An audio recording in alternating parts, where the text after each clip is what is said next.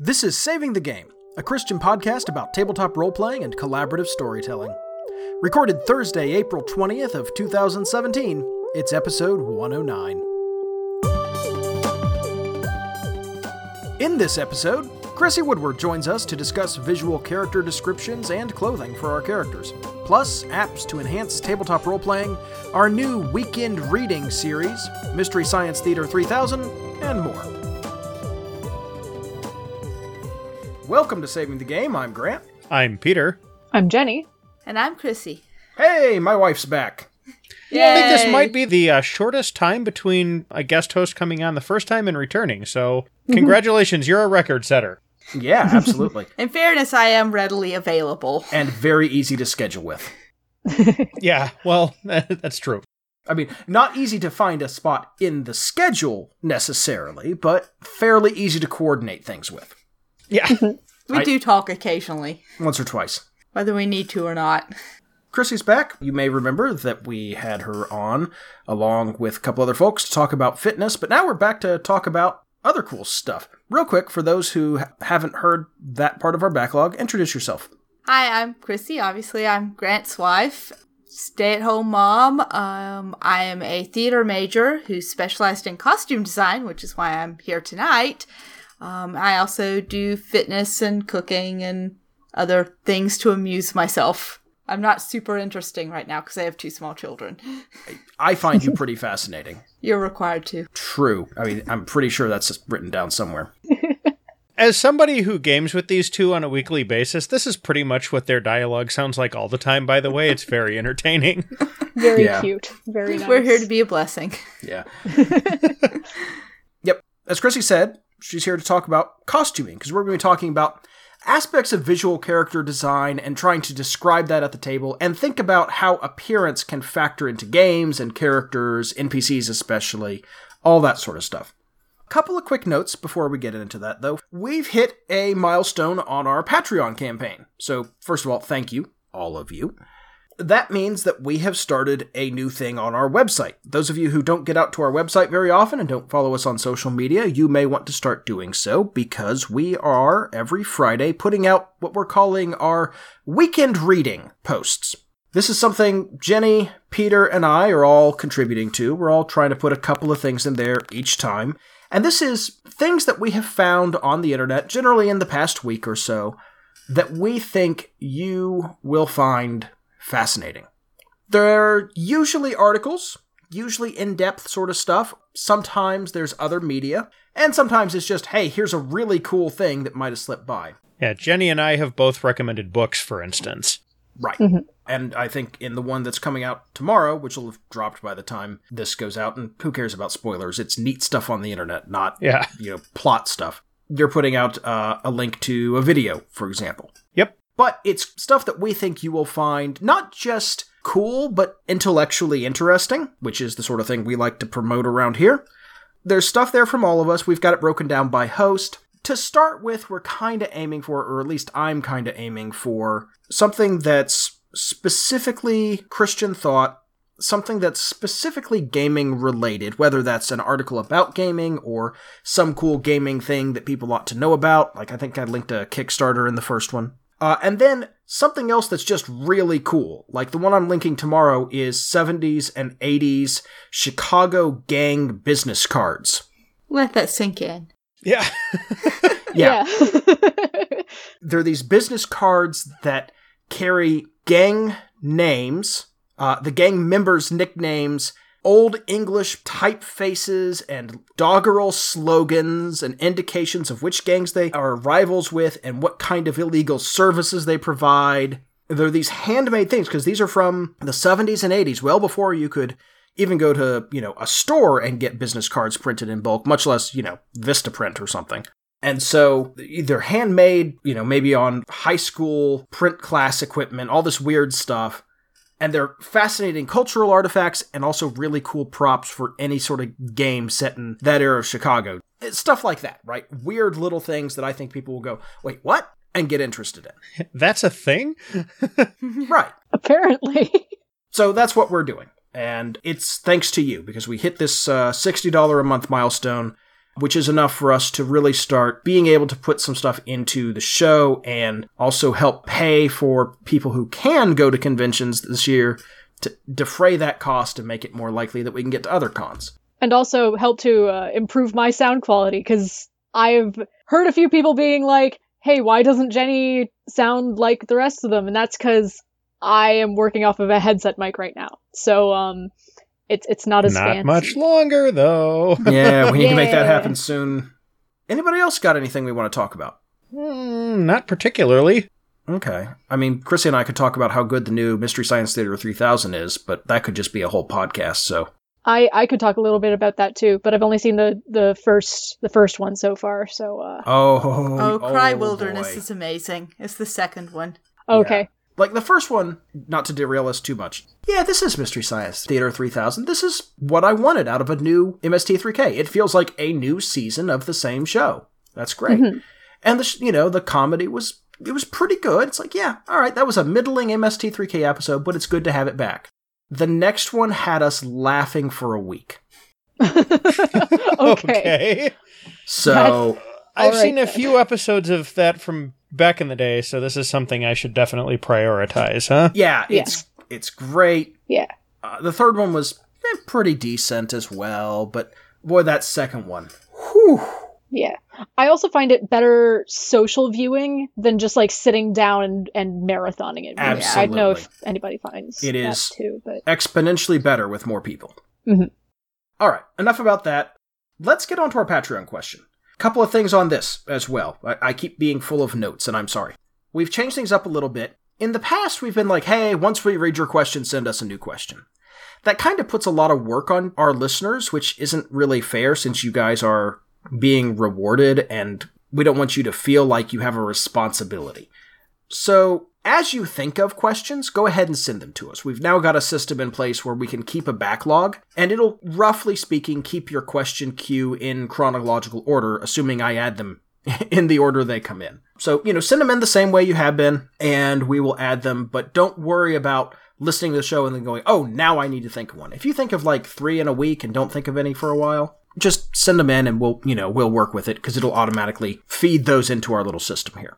Next thing, I found a bunch of questions that we'd missed for months, which I apologize for. That is entirely my fault. Um, a couple of folks had created a, a thread on our Patreon community section, which- and there were a bunch of questions in there. So that has all been added to our backlog.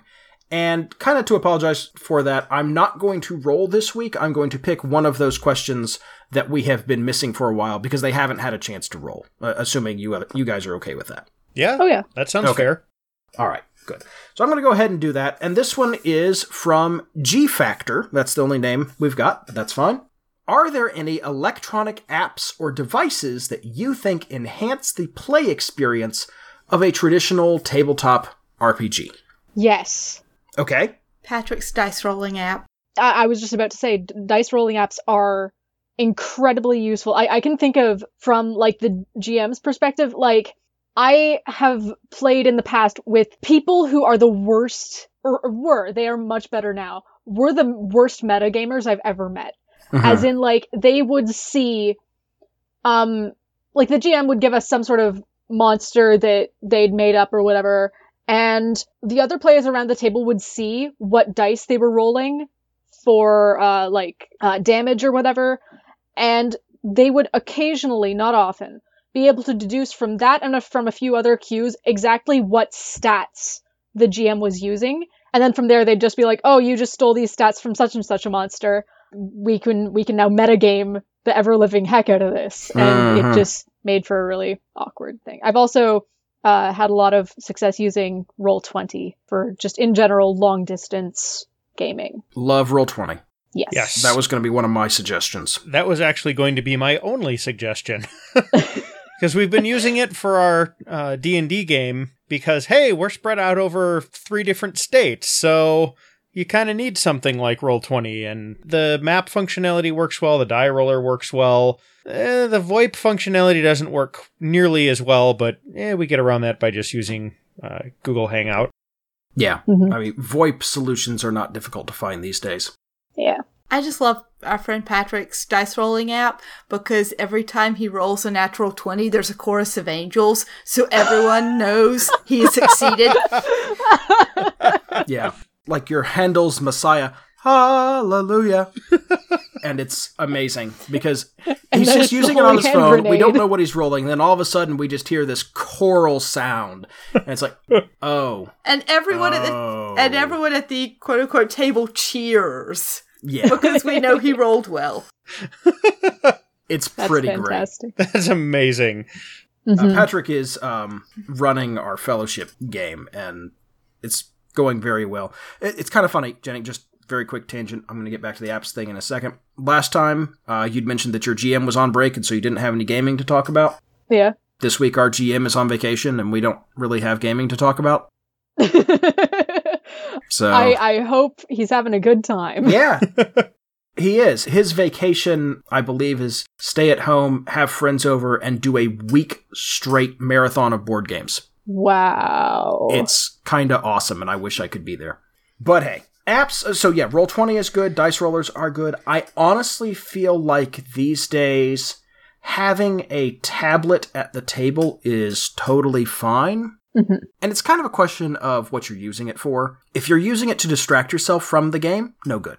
One of the things I do for our D&D game is I find images that match pretty closely and show them to the rest of the group to set the mood. Or because we're not all in the same place, I'll find images from the monster manual and pop those up.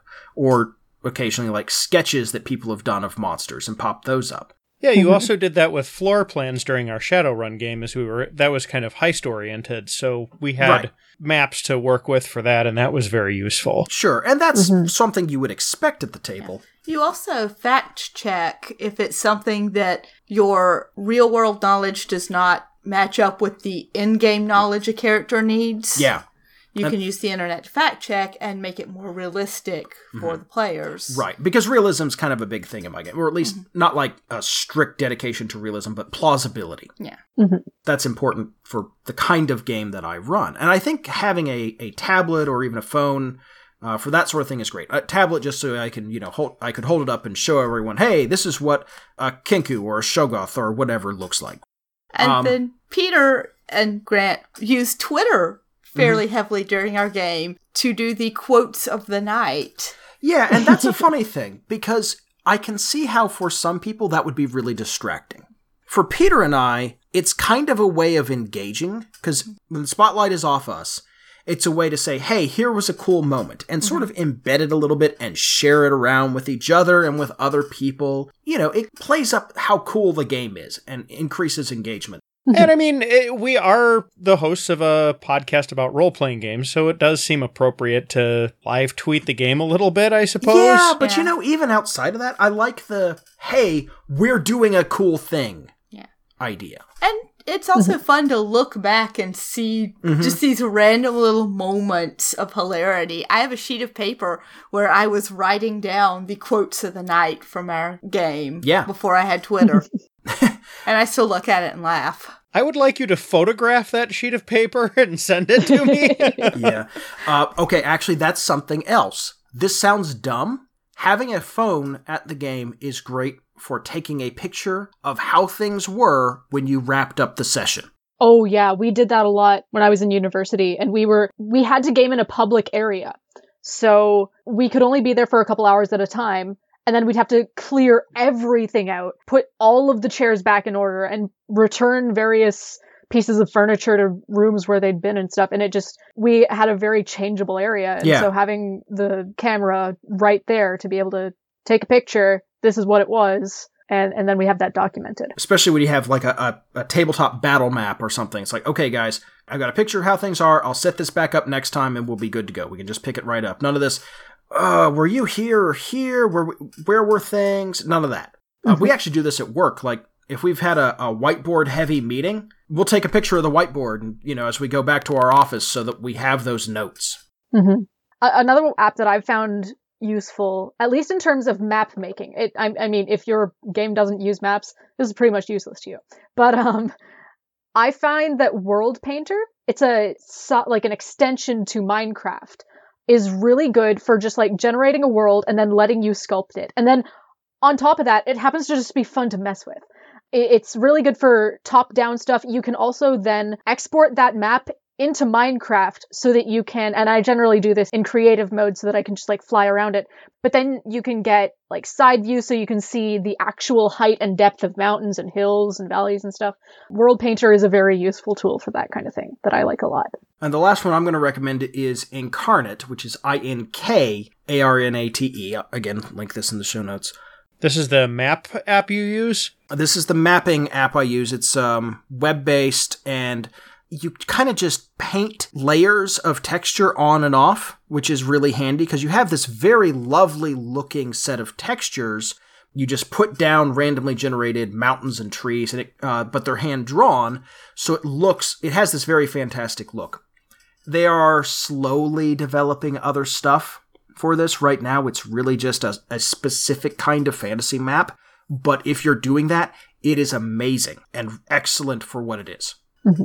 So, more than I think people probably thought at the start when we brought this question up. All of these tools have just sort of integrated into how we do things in many ways, Mhm. and that includes tabletop gaming, which is still analog, but there's these things we can do to ease that process and smooth out rough spots. Definitely. So yeah, great question. Thank you. Go ahead and send us another one in because I know G Factor you don't have another question in our backlog. Go ahead and send that in and any other questions you might have. And everyone else, if you want to send us questions, if you're not already supporting us on Patreon, you can do so at patreon.com slash saving the game. Any amount gets you this same level of access, and we really appreciate it. Let's move on, shall we? We've got some scripture to read and then a big old topic to tackle. Who wants to take this first one from Genesis? I can do that. So the first bit of scripture is from Genesis chapter 3, verses 6 to 7. When the woman saw that the fruit of the tree was good for food and pleasing to the eye, and also desirable for gaining wisdom, she took some and ate it. She also gave some to her husband, who was with her, and he ate it. Then the eyes of both of them were opened, and they realized they were naked. So they sewed fig leaves together and made coverings for themselves. This is Exodus chapter 28, verses 15 through 21. Fashion a breastpiece for making decisions, the work of skilled hands. Make it like the ephod, of gold, and of blue, purple, and scarlet yarn, and of finely twisted linen. It is to be square, a span long and a span wide, and folded double. Then mount four rows of precious stones on it. The first row shall be carnelian, chrysolite, and beryl. The second row shall be turquoise, lapis lazuli, and emerald. The third row shall be jacinth, agate, and amethyst. The fourth row shall be topaz, onyx, and jasper. Mount them in gold filigree settings. There are to be twelve stones, one for each of the names of the sons of Israel, each engraved like a seal with the name of one of the twelve tribes. And this is Isaiah 53, verse 2. He grew up before him like a tender shoot, like a root out of dry ground. He had no beauty or majesty to attract us to him, nothing in his appearance that we should desire him. And finally, we have James chapter 2, verses 1 to 4. My brothers and sisters, believers in our glorious Lord Jesus Christ, must not show favoritism. Suppose a man comes into your meeting wearing a gold ring and fine clothes, and a poor man in filthy old clothes also comes in. If you show special attention to the man wearing fine clothes and say, Here's a good seat for you, but say to the poor man, You stand there, or sit on the floor by my feet, have you not discriminated among yourselves and become judges with evil thoughts? Our topic tonight is kind of about visual character representation, all the elements that go into that, and how to express that at the table. I gotta be honest with you. Character portraits and minis are really cool artifacts, and we all like sharing them on the internet, and we all like having them, but I am not sure that they don't hurt the game in certain ways. And I know that's a sort of controversial opinion because they're cool things that everybody loves, I am not sure they're the best thing for the kinds of stories we like to tell. Okay, why? Well, here's the thing. Uh, Have you ever created an image for your character? Yeah? Okay. Yes. Have you been able to think of them visually as anything else after doing that? Occasionally, but only after like a very major change. Otherwise, they're very much like a like that cartoon character that never changes clothes ever. It's it's just a very static thing. That's the problem I have too. they lock you into what the character is at that moment in time. Often at the start of a game, when you've got like, you know, it's like, well, I found this art for my character, or I made some art for my character, or I got a mini that represents my character, and they've never changed that appearance at all. And it doesn't just affect you as that character's player, it affects everyone else at the table. When you say, so this is what they look like, that's it. It's also depending on your artistic ability, you're really constrained by what you can find online or what you can find on Hero Creator or whatever you're using. You may not have exactly what you're picturing and you have to start compromising mm-hmm. and picking, well, this is close enough. This is kind of the color. This is kind of the shape. Yeah, this is kind of the hairstyle. This is kind of the facial hair. This is kind of the right eye color. Yeah. hmm And you end up with something that's kind of your character, but it's not really what you were picturing in your head to start with. Right. And I don't want to badmouth these too much because I also love looking at other people's character art. Yeah. And minis are really cool and they're fun to paint. And when you've got a good representative mini on the table, it feels awesome. But I want to help us break away from the idea that our characters have a single static appearance that lasts throughout the whole game. Not locking ourselves into that is the first step, but also being able to describe appearance changes succinctly or describe how a character looks, like an NPC, very succinctly so the game can move forward, is really valuable. And that's why I was delighted to be able to ask my wife to come on, because you're good at this sort of thing and you know a lot about clothing, especially, but also, you know, hair, makeup, tattoos, piercings, all of these individual things that change how a person looks. People change. I do not wear the same clothes every day. I would make a terrible video game character. I would make a terrible miniature. I wear sort of similar stuff every day because I have my style, and that's something we're going to talk about, but it's never quite the same. And I feel like our NPCs and player characters should do that too. There's another piece of this. I think players often don't want to change how their character looks for some practical and some emotional reasons. I have been in games, not necessarily tabletop games, but actually uh, MUDs, multi user dungeons, online text based games, with that one player who does nothing but describe how they look. It takes I remember that from some role playing chat rooms back in the late 90s. It takes forever and nothing gets done. hmm Also, I think that there are some games that only track appearance as a characteristic, and that's kind of bad. It's like, how do I look day to day? Some days I look kind of fugly. Some days I look pretty good. It depends what I've done with myself. You know, how recently have I showered, combed my hair? When did I last get a haircut? Did I bother to shave this month? Things like that. Yeah, am I wearing nice clothes that have been ironed and selected for, you know, professional appearance or am I painting today? So do I have a ratty shirt and some paint-stained pants on? Yeah, have I been mm-hmm. out in the yard all day? Yeah. my appearance changes drastically, and yet I think there are some games, those games that bother to track appearance at all, often have a single static value, and that never changes, and there are assumptions that are locked in on that. And finally, I think, I, I fear that there are players out there who feel that they cannot change clothing in game because the only relevant clothing is their armor. And there's a certain sort of player that fears giving the GM any opening where they might not have their maximum armor value at all times or whatever, right? hmm It's the guy who sleeps in his armor all the time because, oh man, no, if I take my armor off, the GM's gonna ambush us.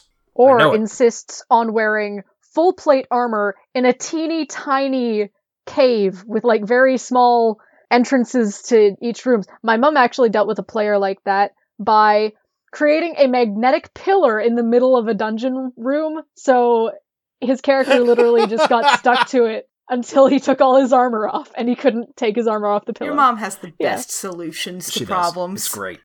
She does. Yeah. She might have talked about that on that episode she did, back episode She- 10.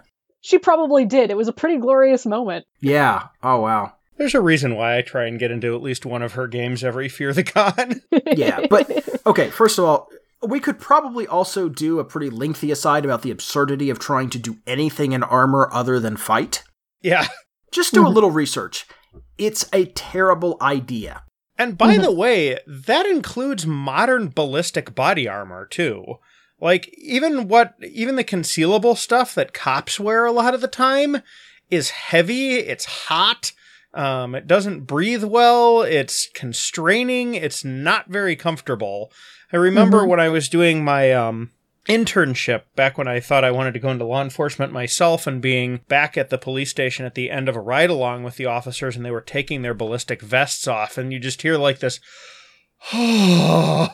they release the last of the velcro because it's like being in it like a 40 pound straight jacket for eight hours straight And that is mm-hmm. to say nothing of, say, modern SWAT tactical armor or, Or the sort of riot armor Fire- or firefighters. Yeah, Firefighters, My- yeah. yeah My brother was wanting to be a firefighter, and he had a friend who let him try on some of the gear and do one of the training courses. And Justin said pretty much once you put the mask on, over 50% of your field of vision is gone. He's oh, like, when you go into burning building, you can literally see maybe 20% of what's going on around you. You just have to know what to do. Yeah.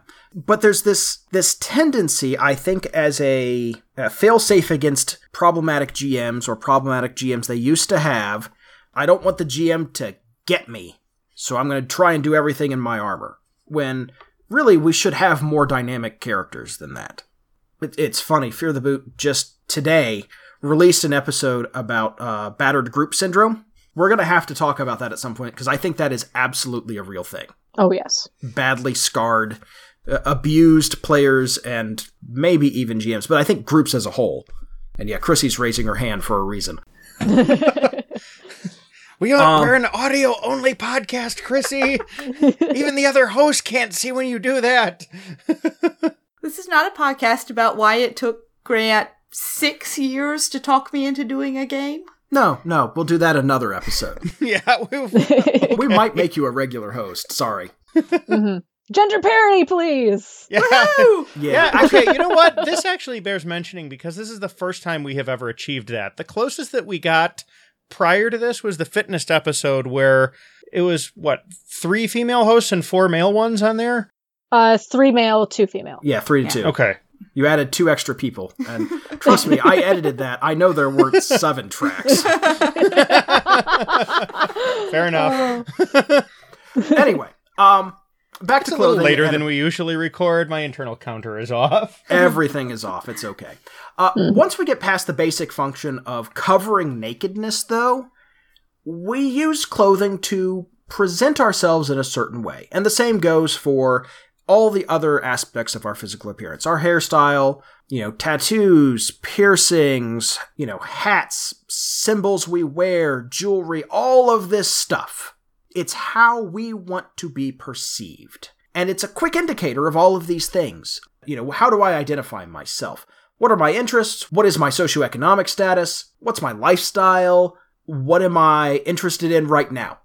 Okay, so kind of with the preamble out of the way, now we have kind of hit the point where the expert in the room, our guest host, can really shine. So, Chrissy, tell All us about how we quickly and effectively describe all of this stuff that our characters are trying to send various messages with. All right. Well, you can send a lot of messages about a character with just a few descriptors. The first and the most obvious is the fit and style of the clothing. The better tailored, the better fitting a piece of clothing is, the more time and money has been spent on it. So it's the difference between grabbing whatever you can get and having a full suit tailored just to you. How current is it with fashion? Is it a couple of years out of date? Is it the cutting edge of fashion right now? Mm hmm Have you had it designed? Is it something that you found in a chest, like Cinderella's dress from Yeah. Was it fit to someone else and now it's yours? hmm And another thing with fit is how much fabric is in it. Oh yeah. Okay, so yeah, I want you to elaborate on this a little bit because there are some garments out there that have a lot more fabric in them than you would think just by looking at them. So, Kilts. Yes, Kilts kilts, are like that. are a ton of fabric because you need about three inches to get one inch of kilt with all the pleating in it.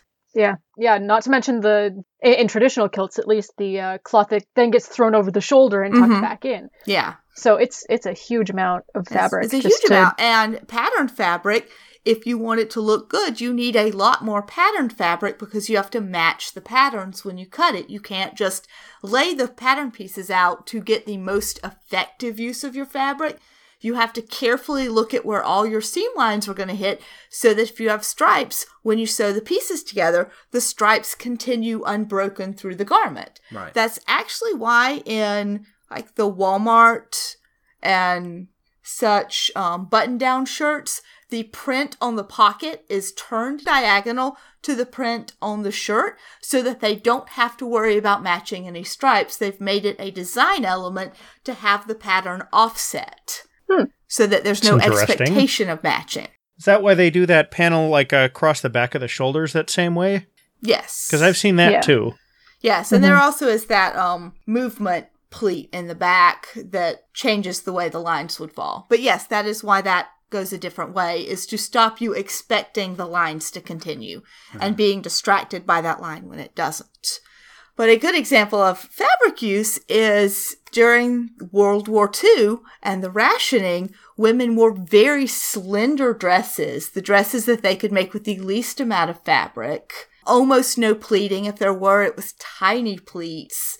And then in the 50s, you get these fitted to the waist and then these full skirts. And it was both an attempt to refeminize women who had been doing men's work, you know, and take them fr back from Rosie the Riveter to the housewife and hostess, and also a way to revel in being able to have that much fabric in your dress again. Mhm. Yeah, I mean, wasn't a lot of fabric not only being used in things like uniforms, but also parachutes and stuff during World War II? It, you Parachutes, Silk. gliders, um, The silk was going to parachutes, so and women were doing silk stockings at that point. So I believe that's when nylons were, or what drove nylons being invented as a replacement for silk stockings.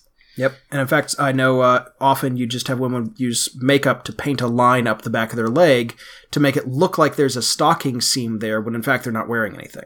Mhm. Because you still want to have that nod to expectations. And propriety. And propriety. Having your legs Yeah. uncovered was risque. There's the line in Chicago's, uh, all that jazz.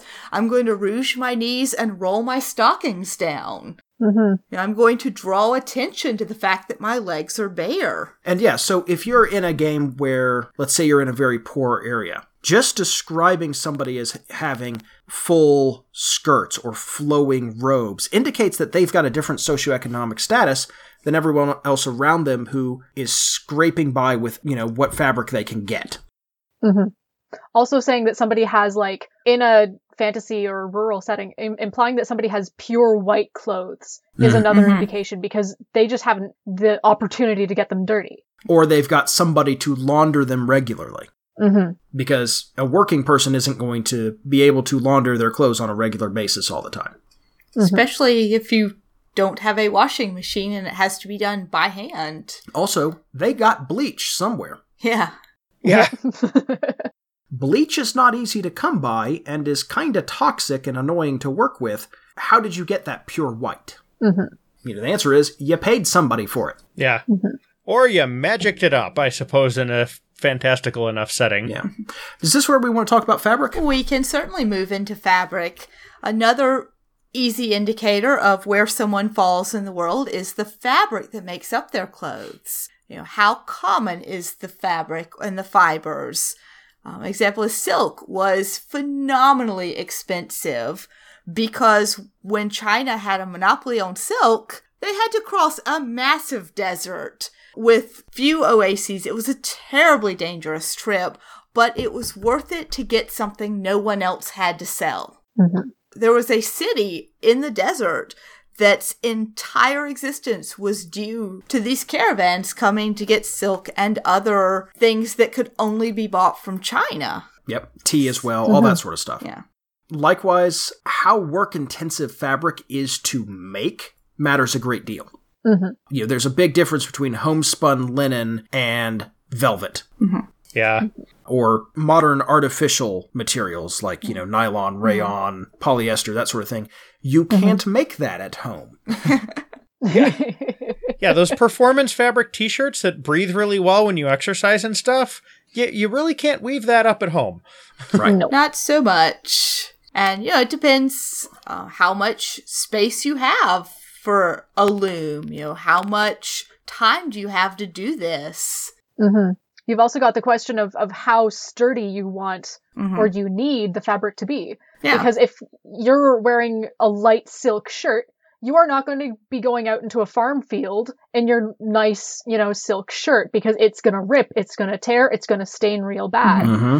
And you you have to, you know, be wearing something relatively sturdy like linen or wool if you want your clothing to hold up for any length of time. Velvet crushes if you do anything in it. Mhm. Yeah, you're not wearing velvet into the forge.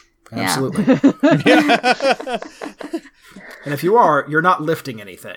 yeah. Mhm. And, you know, Or, you know, you'll go in and he'll be like, hey, look, here he's wearing velvet in the Well now uh now he's an ash. Okay. Um Hey, look, this guy tried to wear velvet into the forge, and now he's wearing burn scars. yeah. Mhm. All right. And of course, embellishments matter, right? I mean, the, the fabric is one thing, but what you put on it is something else. Yeah. I anything beading, embroidery has to be done by hand. Yeah, in most fantasies. fantasy settings because they don't have factories that do this and embroidery or cross stitch is very time intensive. Uh, about a square inch of cross stitch can take an hour depending on how complicated the design is.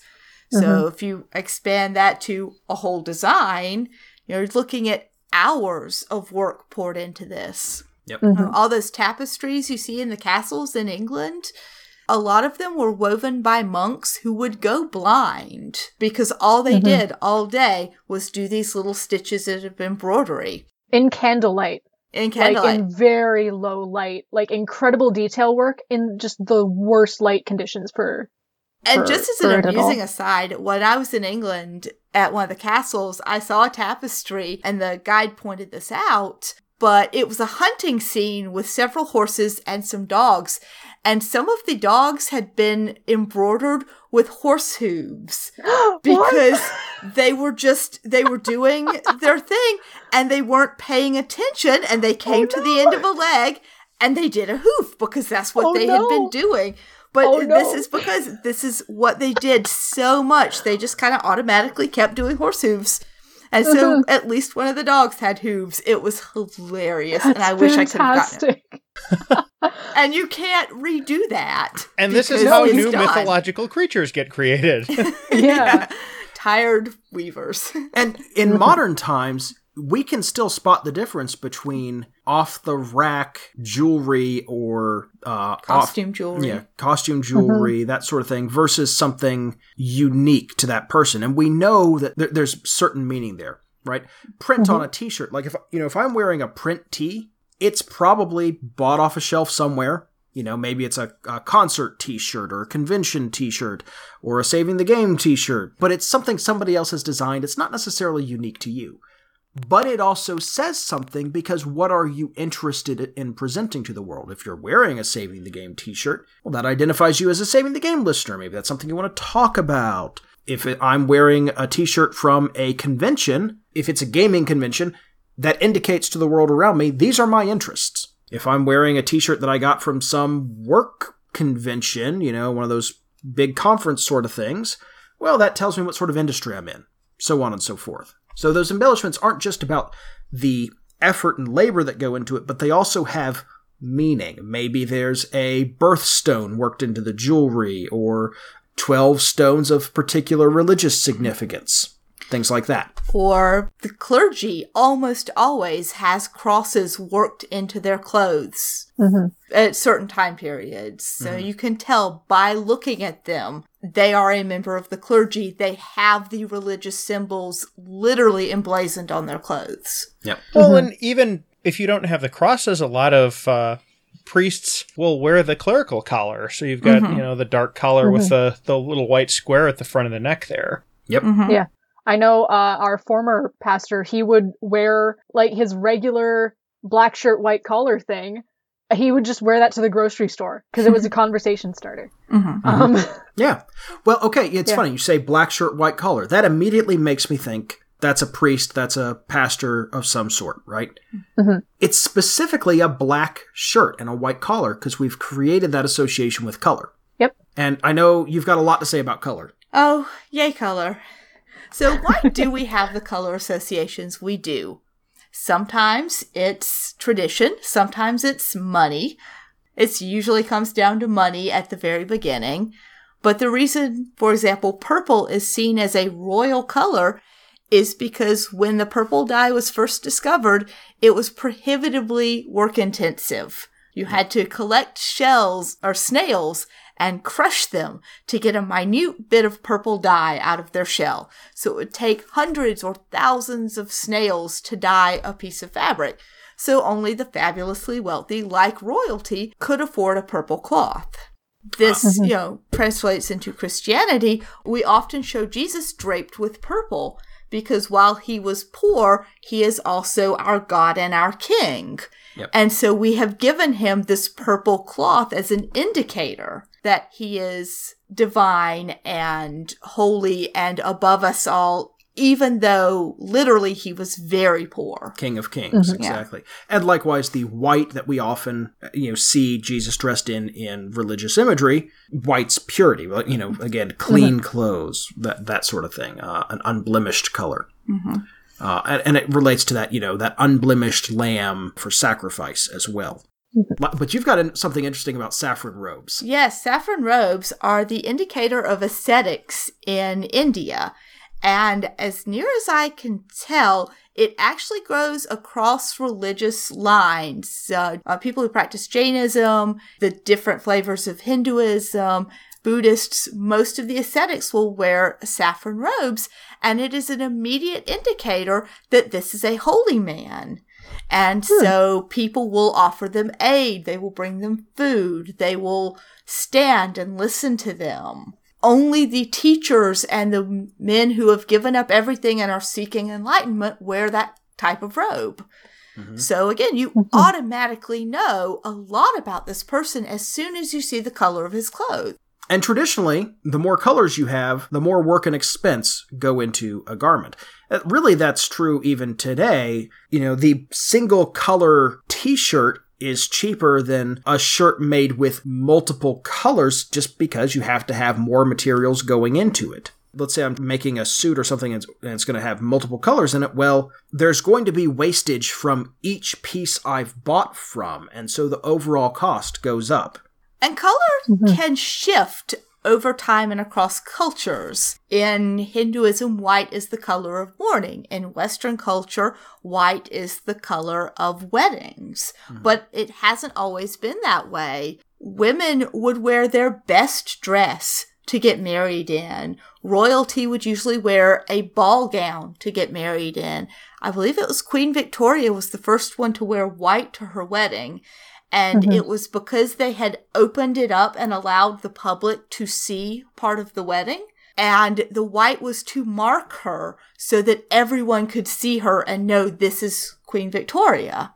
Mm-hmm. And then once the Queen did it, everyone did it. hmm And I know a lot of people, at least it's starting with people my age, we're starting to sort of shy away from the white the white wedding dress again because mm. wedding dresses that are marked as wedding dresses are automatically more expensive than like just a really nice prom dress or something. Like Yeah. the the the price is significant and people my age are dirt poor most of the time, so we just can't afford it. And it's it's getting back around to white being a sign of wealth again. Yeah. Yeah, I mean, honestly, add wedding to anything and you triple the price. Oh, goodness, Ugh, yes. yeah, it's disgusting. Yeah. Uh, pro tip for for um listeners that are thinking about getting married at some point in the future: do your wedding as cheaply as possible. Make as much of the decorations and clothing and that sort of thing as you can yourself. Your Mhm. future selves will thank your past self. And Oh, yeah. focus on fellowship with your friends, not stuff. No one's going to Yeah. remember what the food tasted like. They might remember, yeah, it was all right. Eh, it wasn't great. Mhm. But you'll remember time with friends and who was there and that sort of thing. But that's Yeah. a digression. Um, one last note, though. When we talk about Joseph's coat of many colors, that is a luxurious gift because there are so many colors that go into making one coat.